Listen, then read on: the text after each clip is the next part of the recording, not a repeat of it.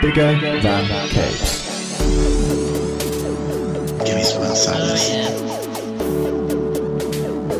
I was looking forward to it, and then I watched it.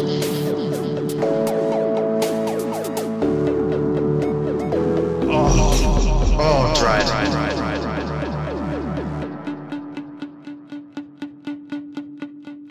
Hello, welcome to Bigger Than Capes. I'm Zach. You're Angela. How you doing? I'm doing all right. I'm slightly damp, but otherwise fine. We've gotten properly into like autumn in the last like 2 or 3 weeks, haven't we? And it's kind of hit me hard.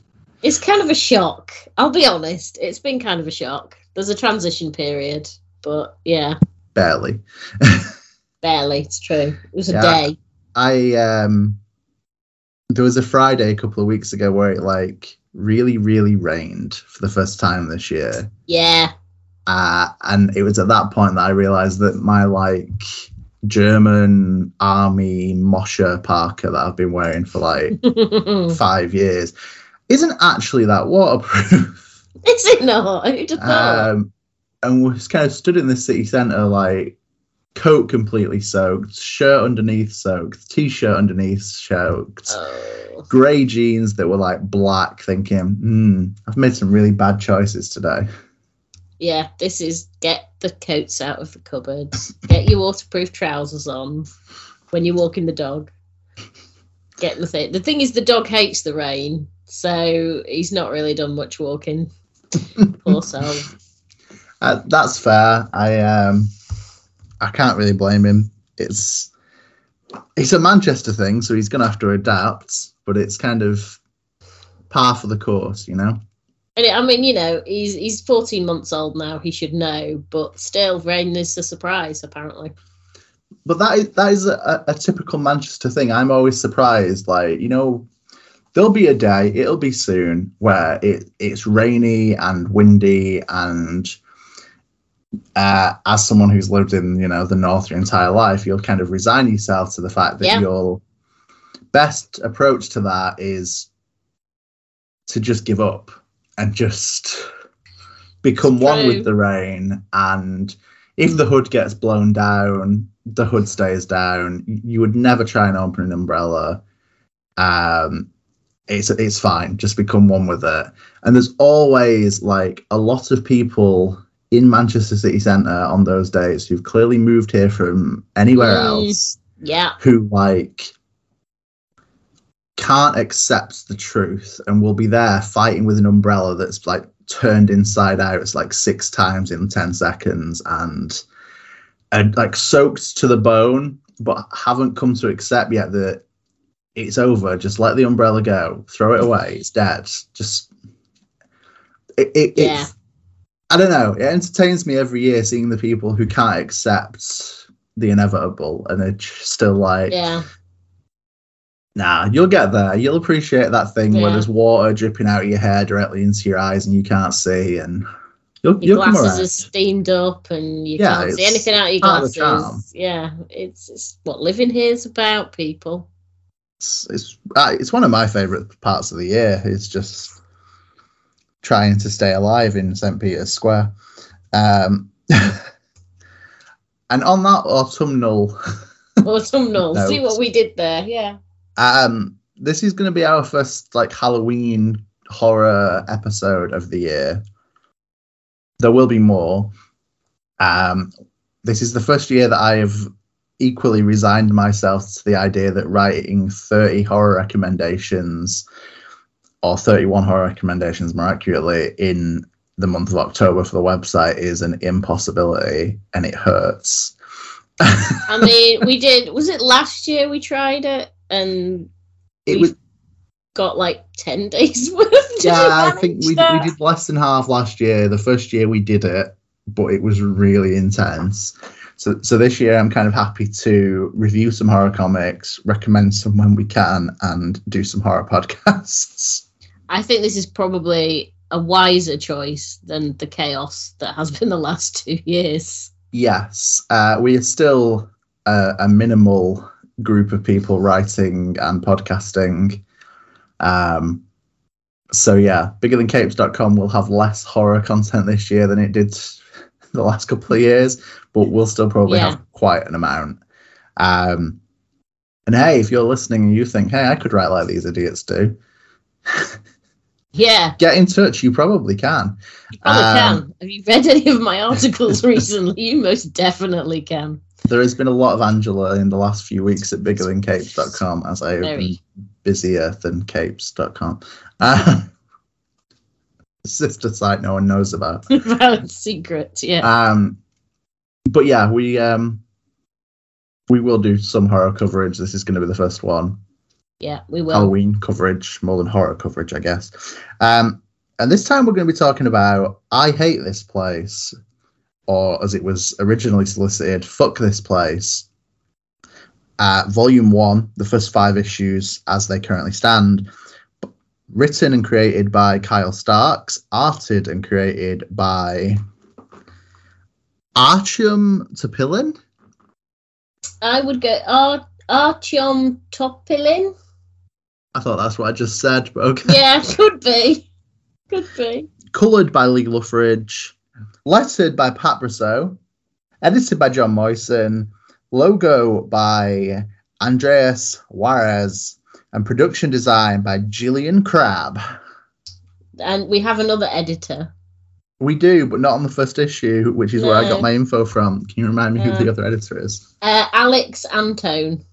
Yes. Comes in later on. This is true. That was some terrible pronunciations. We apologise to everyone involved except for Kyle Starks and Lee Luffridge, because we're pretty sure we know how to say your names. Yeah, we're... I don't know. Pronunciation challenged. We are. Don't know if that's a real thing, but it feels like a real thing every time we speak to each other. Yeah. So, although you could turn back the clock a few months to the roundup where we talked about this, I'm going to try and do an intro again. I Hate This Place basically tells the story of Gabby and Trudy, who inherits specifically, Gabby inherits a cattle ranch from her great auntie, who she's only really met once. And the couple decide to go and live on this cattle farm for 1 year until the current crop of cows, which, I've got to be honest, crop of cows doesn't feel right, but that's definitely how it's described. Yeah. Are ready to be sold, then they'll sell the house, be rich, and go settle down somewhere, not a ranch. However, almost immediately upon arrival, they learn that place is crazy haunted. So Rutherford Ranch, which is where they are living, as Gabby is Gabby Rutherford, and presumably her auntie was Marilyn Rutherford, crazy haunted, ghosts all around the premises, poltergeist inside, you got UFOs, you got weird woodland creatures. There will be spoilers. Yeah, I mean, yeah. Spoilers for all of it. I think we'll leave some things vague, but I think we will get some spoilers in there, unfortunately, so yeah. Soz, I guess. Running alongside this, we are introduced to the character of Frank Ochirenda, who basically has just pulled off an armoured car robbery, and his partners in crime got wise to how he was going to rip them off. So tell him that they've buried the money in the woods so that when cooler heads prevail, they'll come back and get the money and split it 3 ways. Itchy does not take that well and kills one of them, and then the other is torn to pieces by mysterious tentacles, which then leads to Itchy getting a job, sort of, on the ranch as like a farmhand type, but with the ulterior motive of digging up all of the woods until he finds his money. So those are the main 2 plot threads. Yep. Itchy, not such a great guy, and Gabby and Trudy quite quickly thrown into being incredibly haunted. Like, yeah, other level, which I think is the first hint that this is like Kyle Starks, is that some people would write a haunted house book and be like, man, this house is a bit haunted. But this is like, no, the poltergeist is he's okay, he's on the level. It's all the other ghosts that are your issues, and boy, are there other ghosts. So many ghosts just surrounding the house. Yeah, pretty much as soon as it goes dark, there is just an army of ghosts. I think it's explained in, I'm going to say, issue 3, that it's kind of the ghosts of anyone who's ever died on this land is still there. Yeah. Something that was interesting to me is that the first issue gives us kind of the entire premise quite quickly, really. This is a very fast read. Yeah, it is. Yeah. Which is a good thing. I think a lot of Kyle Stark's books are quite easy and fast to read, even though there is always still quite a lot of stuff packed into that. Yeah. So the first issue basically teaches us what the premise is. Second issue, kind of Trudy and Gabby start to try to deal and figure out what they can do. Third issue, we get a ghost hunter with the outstanding name of Dante Howitzer. Yeah. And then kind of from there, things just pick up and get more out of control, I think, from issue 3 onwards. I don't think anything new is introduced. It's just bad stuff.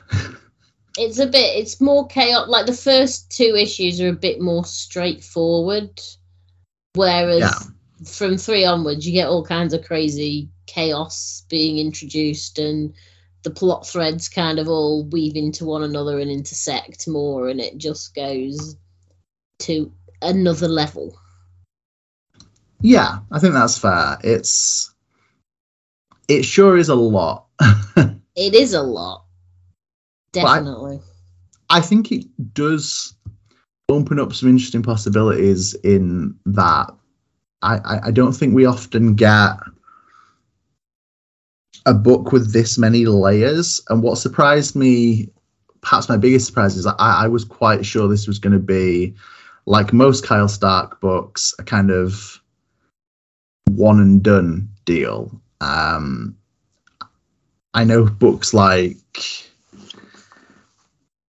Rock Candy Mountain ran for 2 volumes, but everything else I can think of by Kyle Starks is kind of, here's your story, and now I'm done. Like, Assassination ends as if there's going to be more, but when we spoke to Kyle Starks last year, I'm told that was episode 4 of Bigger Than Capes, go check it out, he basically revealed that, no, there was never going to be a second volume, there was never any plan.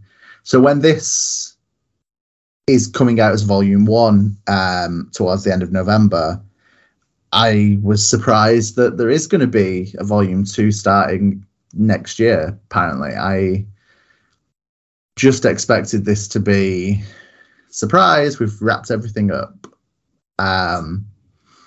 And yet, this ends at a point where we're kind of quite deep into Trudy and Gabby's relationship. We're starting to uncover some of their family past and the weirdness there. Horror stuff is still pretty out of control. The only thing that's really resolved itself is kind of the initial crime plot involving Itchy and the armored car robbery. So yeah, I'm not entirely sure what we're going to get going forward. I assume UFOs. Well, yeah, I think volume 2 is going to focus on the UFOs. I think this was about the ghosts. And whilst we do get some hints as to what's going on, it's not incredibly clear. There's still a lot of enigma there. And I think volume 2 is going to be UFOs, which I then guess begs the question, is volume 3 The Horned Man? Are we getting Yeah, we're getting more on the Horned Man. The Horned Man who, if you see, you've got to run away from. As Great Aunt says. Yeah. Yeah, because Great Aunt does that in her videotape introduction to the Haunted Ranch. Yes, which I did like. I liked that we kind of get the soundproof room full of VHS tapes and she's filmed herself essentially about to be taken out of the house because she's unwell, basically explaining the rules, which felt very like the Scream films. I think it's Randy who in the first one kind of explains the rules of a horror film, and then in two further explains horror sequels, and then in three, when he's dead, there's the VHS tape delivered by his sister that explains what happens if this is a trilogy.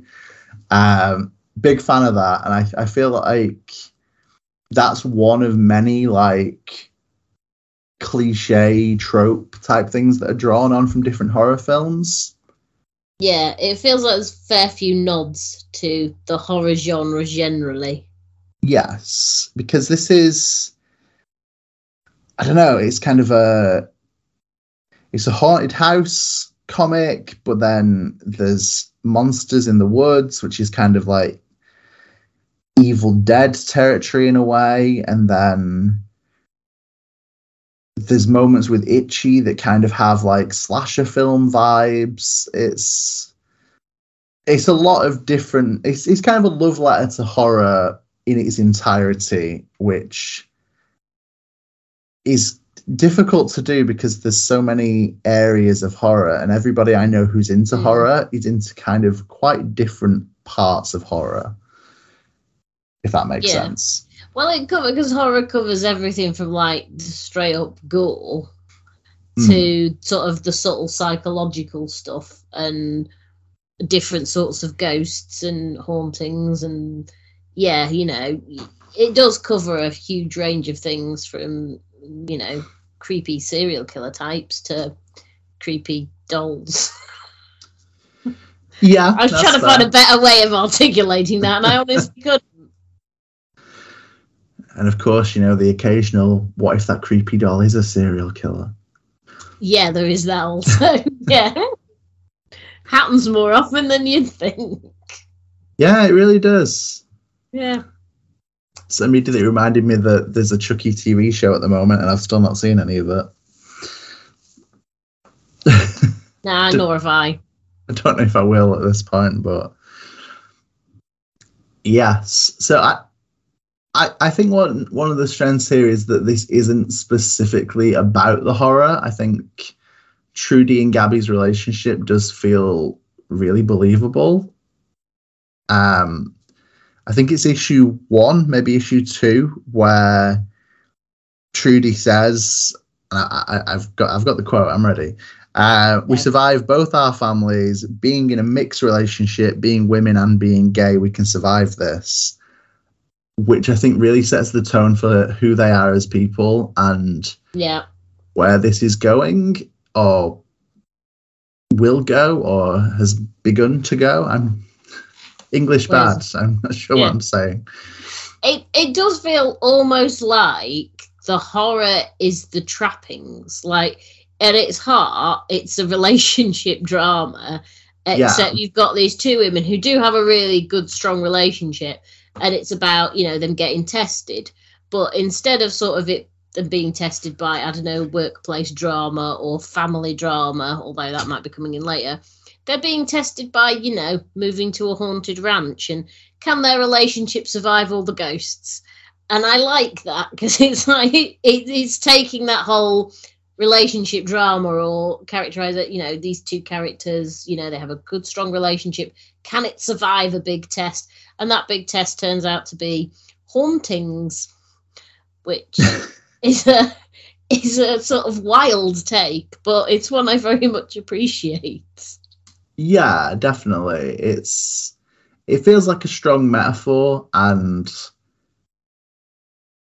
I feel like it gives a lot of potential to draw people in for the horror and then give them, a completely different book underneath it. And don't get me wrong, there is still, you know, gore and lots gruesome deaths. One of my favorite scenes in all of this was in issue 2, where they go to see the, like, not a medium, because she recommends a medium for them, like, it's like a tarot reader, fortune teller type. And she's, when she doesn't really have any solutions for what to do about ghosts, she's like, I'll do you a tarot reading, and that'll fix the problem. And the first card is death, and they're like, and she's like, death, it can be symbolic of change and new beginnings, and draws the second card, and it's death. And they're like, oh, right, how many death cards are there? And she's like, just one. And shouldn't she draw a third one then as well? Yeah, I think the third card is death, and then the card of the deck in her hands like starts exploding out of her hands, and they're all death cards. But it's so overblown, like cheesy kind of horror comedy stuff that it feels very Kyle Starks in its execution. But I also think that the art from Artyom Topilin, is how I'm saying it this time, really works in kind of being kind of goofy, but also being kind of like, this woman's having her hands torn apart by a deck of tarot cards flying out of them. And there is some legitimate, like, horror vibes to a pretty ridiculous scene. And I think that kind of sets, that is kind of what we get throughout, is it's kind of ridiculous, but there is a legitimate element of horror behind it, which is pretty great. I think horror and comedy often end up kind of side by side, and I think in this case it's a difficult balance to strike, especially if you're trying to do a relationship drama in the middle of horror comedy. Yeah. But I think as a creative team, they're striking a good balance. I think the writing and the art really complement each other, and I think the colouring and lettering are adding a lot. I think there's a lot of, like, clear visuals in the colouring that tell us, like, this is a ghost, or this is aliens, and there's the little orbs and different things that are just coloured in such a way that they stand out really clearly as not being part of the natural landscape. Yeah. I like sort of the greeny, yellow, glowy ghosts, because they just look like ghosts, but they also look a little bit sickly. They're not. It's not like Casper the Friendly Ghost, little white boy floating around. These are like, they look horrific, and they've got that weird supernaturally glow that makes them, as you say, they're clearly not of the natural world. Yes. It does just give it a little bit of an extra visual level. Yeah, definitely. And I think it helps. I think the choice of yellow kind of helps, because obviously to illustrate the nighttime, everything's kind of blues, greens, purples. So to then have ominous yellow figures, it's a good way of showing that they're not just shadowy people or things like that. We are, even in the first issue, when we see just like the pinprick like eyes in the barn, it's a really simple, like, that ain't right kind of visual. But I do also think we move between colours quite nicely. Like,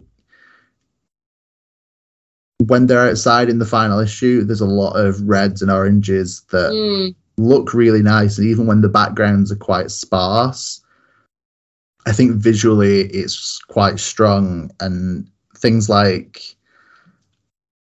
the interior of the house kind of mirroring the red colours, which then come in with Itchy's reappearance and everything that happens in the house. It kind of reminds me of, there is a thing in, I think it's the first Friday the 13th, where whoever was doing the set dressing made sure there was something red in every single scene of the film, to show that there was always danger. And I think we get a similar kind of thing here, that there's always some colouring that is a little bit off to indicate, Not everything fits together the way it should. Or I'm reading too much into it. Also an option. I mean, it could be. It makes sense, though. As, you know, if you would have put that forward as a theory, people would agree. I would agree. But yeah, the use of red is interesting because red crops up quite a bit as well when we get... Spoiler alert, people die. Yeah. That's... And, you know, there's a good... It's not... I mean, it is completely gory. It's almost comedic in its goriness, the way some of these people are dispatched. But at the same time, it's, you know, it's restrained in let's not just put blood spurting everywhere, but let's put blood spurting everywhere this way. I just appreciate the way that the gore's done is ultimately what I'm trying to say there. I agree. I think it's cartoonish, but it still feels like it doesn't. I think in the art there's quite a cartoonish vibe overall, so the gore does feel in keeping with that, but I think it also feels like there are stakes. There are people. Yeah. There are characters who die who are kind of, I don't know, maybe not characters that we think we're going to get a lot of, but characters that feel substantial enough like they are going to stick around, if that makes sense. Yeah. Yeah. Yes. Trying to find a bit of way of saying yes. But ultimately, I'm just going to go with yes. I agree. I think there are stakes here, and I think we see a lot of death, and the death of characters that are quite interesting and well realized, like Dante and the farmhands, and basically everyone who's introduced feels like they have potential to, you know, be significant and stick around and matter to the plot, which then means when some of them die, it is surprising that they can die and will die. Well, it's a bit like that, although it was clearly telegraphed. The guy Adrian, because Itchy takes on the name Adrian, of course, but when you've got the guy, is it issue 2, you get the flashback, and he's just sat in the diner and be like, no, I've never met them, they don't know what I look like, and you're like, no, don't say this. And then Itchy kills him to go and take his identity so he can work on the ranch. And it's kind of partly comedic because you can see it coming in that this guy's just admitted that they've never seen him and he's got a job there. Yeah. And that's clearly Itchy, who we know ends up there. You know it's going to happen. But at the same time, it's like, oh, Adrian's died. Yeah, it does have an impact. He's only in like 2 pages or something. Yeah, he's barely in it. And Ramon's death is quite... That got to me. That was quite sad.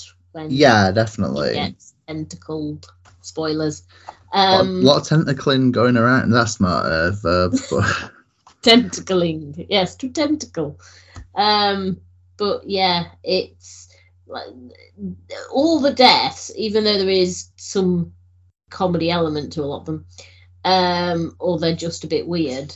They all do have an impact, because I think that's the other thing in horror films is there's like, oh yeah, they're gonna die, here's some attractive people in the woods, clearly none of them are making it out, or one if we're lucky, but here it is actually surprising because you know it's a horror book and you know people are gonna die, but the precise nature of those deaths and how the people end up dead and who they are, it is shocking as well.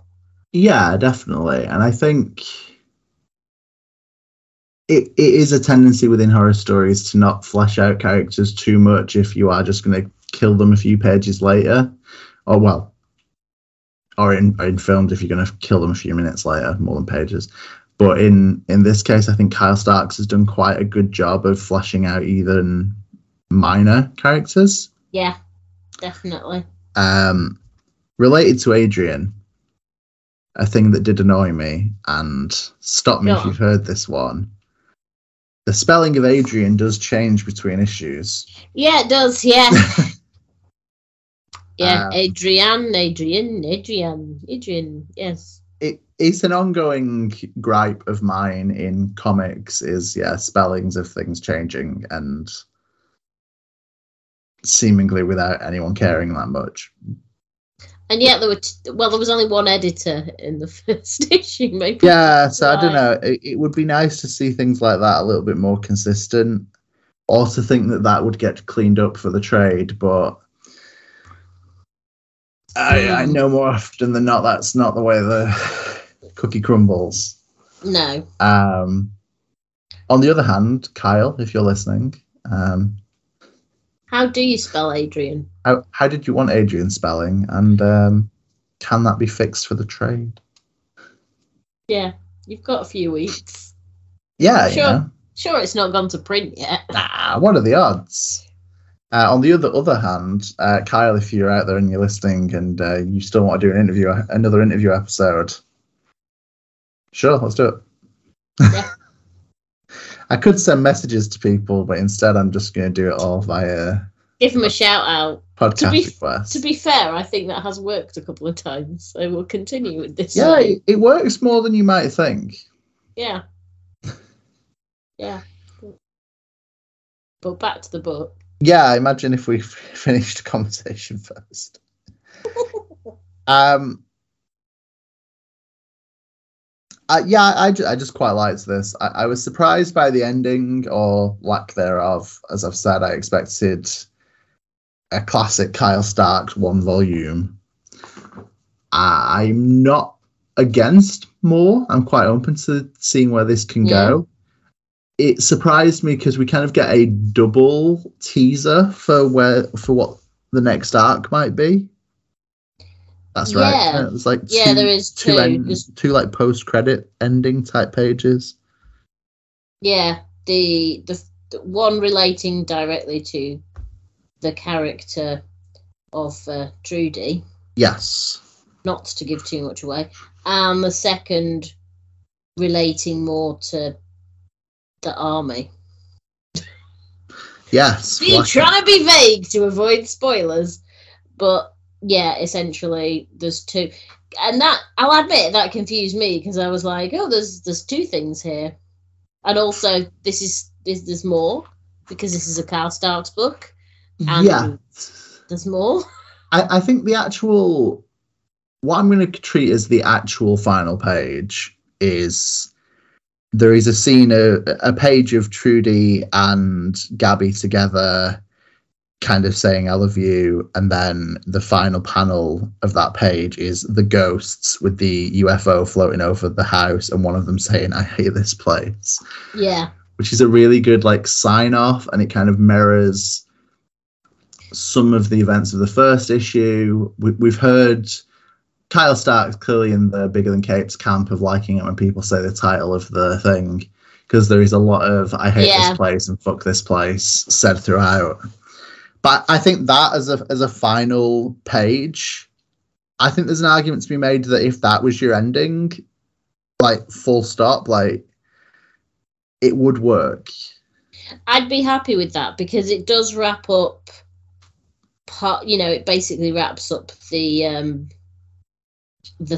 immediate threat from Itchy, and you know they've tried. We've had them with Dante Howitzer. They've attempted to try and get exorcism happening, and they've tried to find help to get rid of the ghosts, and they failed at that. So it is almost like that last panel. You've resolved the mortal danger, and they're sort of resigned to the fact that they are stuck on a haunted ranch for the foreseeable.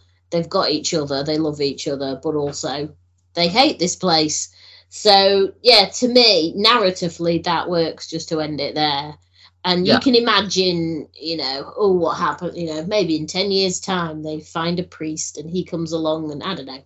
But it does feel like the story that needed to be told in that their relationship has been tested, their relationship has survived, their relationship is stronger than ever. Mm. Therefore... That's your ending. Yeah, no, I could completely see that. I mean, I just said that. So I just agreed with you with different words. But I think that's got good ending vibes, and then I kind of like the like I want to say Texas Chainsaw Massacre, and maybe I'm getting, or one of the Chainsaw Massacres, who knows? We've got kind of the the single page of like the news report and people in the store watching it on TV of like, hey, this guy was found dead with a load of money from blah, blah, blah. I kind of like that as the wrapping up scene. And then, yeah, the two teasers for where this could be going or probably is going. I don't know. I think we get a decent ending, and then we get that kind of classic horror movie seeing different things going on of if there is going to be more. So, yeah, I think that works. I like it. I think as a standalone volume, it's pretty strong. Narratively, arts, colouring, lettering, I think all work quite nicely, and I can't really find much fault with it other than that, well, it's not even a fault, is it? It's just I was surprised that there's going to be more. Yeah, same. Because I was like reading issue 5 and I was like, how is this going to wrap up? And then I got to the end and I was like, oh, there are plot threads that have been introduced for the next volume. And don't be wrong, those plot threads are teased earlier. We kind of see a flashback to Gabby visiting the ranch when she was a kid, and we kind of get that Trudy alludes to, her family not being normal, and then we see a flashback to some of that.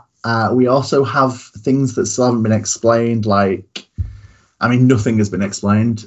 We get one little tease or minor explanation for what might be causing some of this, but the Horned Man, the ghosts, the aliens, the weird bugs in the forest, it's all quite open. I think the only explanations we've really come close to are Dante's talking about the ghosts, and Itchy gets some information from the Horned Man, but it's quite ambiguous and could lead in a whole bunch of directions. And I'm curious to see how Kyle Starks will try to explain all of that. Yeah, the nexus of all hauntings, or whatever you want to call it. Yeah. Because we still don't know why. We have many questions. Yeah, a lot of questions. So I am pleased to see that there will be more of this. I'm curious to see where that could go. It's a good first volume. It is, definitely. Yeah. And like I say, if this was all... If something happens, if Kyle Starks is hit by a bus and doesn't manage to write anymore, this stands fine on its own. At the same time, it's got lots of good potential for more, provided he isn't hit by a bus. Not that we think Kyle Starks is going to be hit by a bus. No, the chances are slim. Yeah, definitely. There's tons of potential, and... I would be interested to see how this becomes a sci-fi book for a volume, or a monster movie book for a volume, or whatever direction. I mean, who knows what other horrors lie beneath Rutherford Ranch? A lot, I assume. And why is that, we need more of the poltergeist. I do feel like we've been cheated out of the poltergeist because he's the good one. We've not... Yeah, we get a little bit. We get... what he writes on the mirror, I'm Bowden, and then wrecks the house while they're out, and we don't really get any. But he does help them when they need help, which is interesting within itself. He does. So I would be curious to see how all that ties together and who Bowden is. Yeah. And why is he a poltergeist and not a ghost? Yeah, why is he the only ghost in the house? So many questions. Many questions. Maybe Kyle can answer some for us. Yeah. Largely, I think that's everything I really had to say on this one. I don't know about you. Same. It in a way it's hard because it's a good book, but it's also easy in that it's a good book. And there's only so many times we can say writing good, art good, lettering good, colouring good, all the good. Which it is. All the good. You know, it's, you know, the title is I Hate This Place and, you know, secretly we love this comic. So there you go. Not that secretly, to be fair, but I feel you. No. Also, for the record, some of the back matter, they're like horror essays and the recommendations of like, hey, check out these haunted house films, check out these slasher films, check out whatever, I think is quite a cool feature to have in a horror comic. I also think Kyle Stark's little 4 panels, Gabby and Trudy Before the Ranch, are quite a good addition. I like Kyle's art, and I think kind of adding a little comedy backup strip is a good addition to this. Yeah.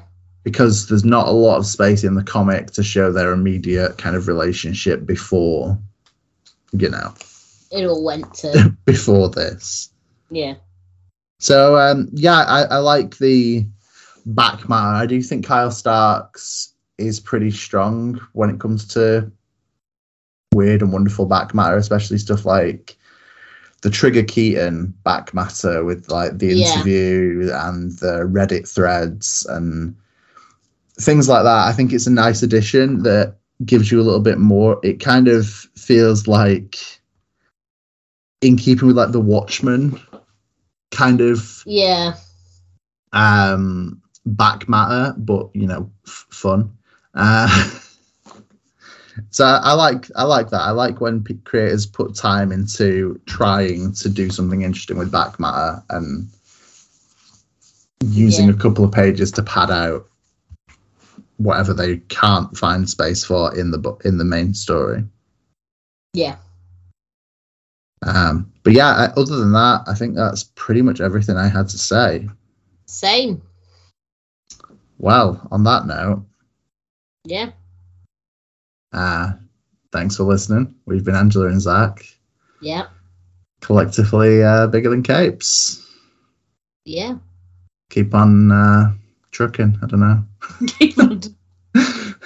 Never entirely sure what keep on trucking means, but I assume it's a Smokey the Bandit reference. I don't know.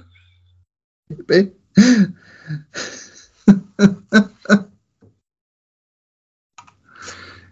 If you know the origins of keep on trucking, tweet us at Bigger Than Capes.